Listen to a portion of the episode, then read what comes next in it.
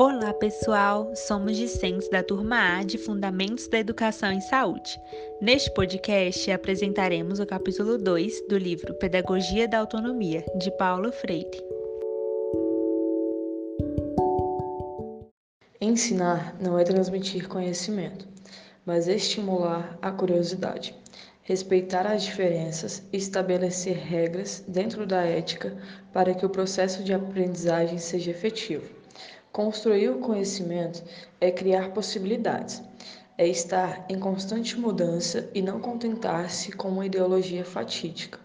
É necessário que sejamos protagonistas do nosso aprendizado e que os educadores estimulem os educandos a serem cada vez mais autônomos e dependerem cada vez menos de professores para construir o seu conhecimento. O autor destaca que ensinar não é um despejo de teoria ou um bom vocabulário, mas sim a teoria acompanhada de um exemplo prático e concreto. Ensinar é um processo inacabado, com constantes mudanças.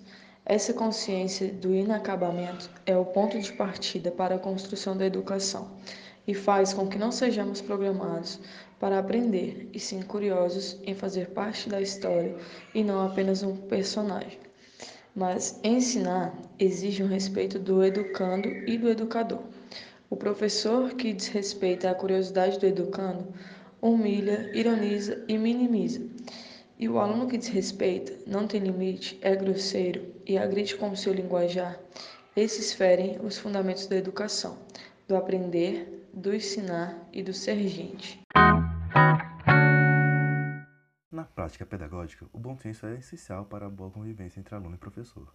É o bom senso do educador que pode guiá-lo diante de situações conflituosas, que exigem a sua autonomia e sua liberdade para que a aprendizagem do aluno não seja prejudicada por outras questões. O bom senso é uma autoridade que não deve ser confundida com autoritarismo, e sim uma ferramenta de ensino. Portanto, nessa trajetória como educador, é necessário ter humildade e tolerância para compreender as situações que são postas no caminho do ensinamento e defender a luta dos educadores faz parte desse caminho. A apreensão de ensinar existe, pois todo educando tem o direito de rejeitar ou aceitar o processo educativo, a mudança. Porém, ensinar é acreditar. É ter esperança na mudança de um mundo onde os poderosos detêm as riquezas e acreditam que a realidade é o que é. Ser educador é ter esperança e lutar por mudanças, por melhorias na realidade. A esperança faz parte da natureza humana, mas a realidade não se transforma sozinha. Com isso, a curiosidade é um canal para a mudança e para a transformação. Isso incentiva os alunos e educadores a continuar nesse longo processo de conhecimento. No texto, o autor apresenta formas de ensinar, como um educador e um educando deve agir, quais as perspectivas e curiosidades que são despertadas e que devem ser incitadas pelo professor. Na realidade sanitária, a educação tem papel fundamental na escuta entre os usuários e os profissionais, na humildade desses profissionais de aceitar diferentes conhecimentos, além da trajetória biomédica.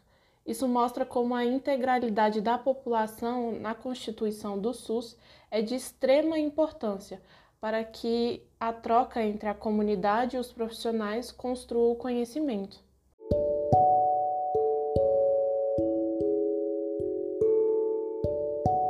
Com isso, chegamos ao fim desse podcast, produzido por Amanda Biano, Marisa Saliba, Cleuver Moreira, Aline Macedo.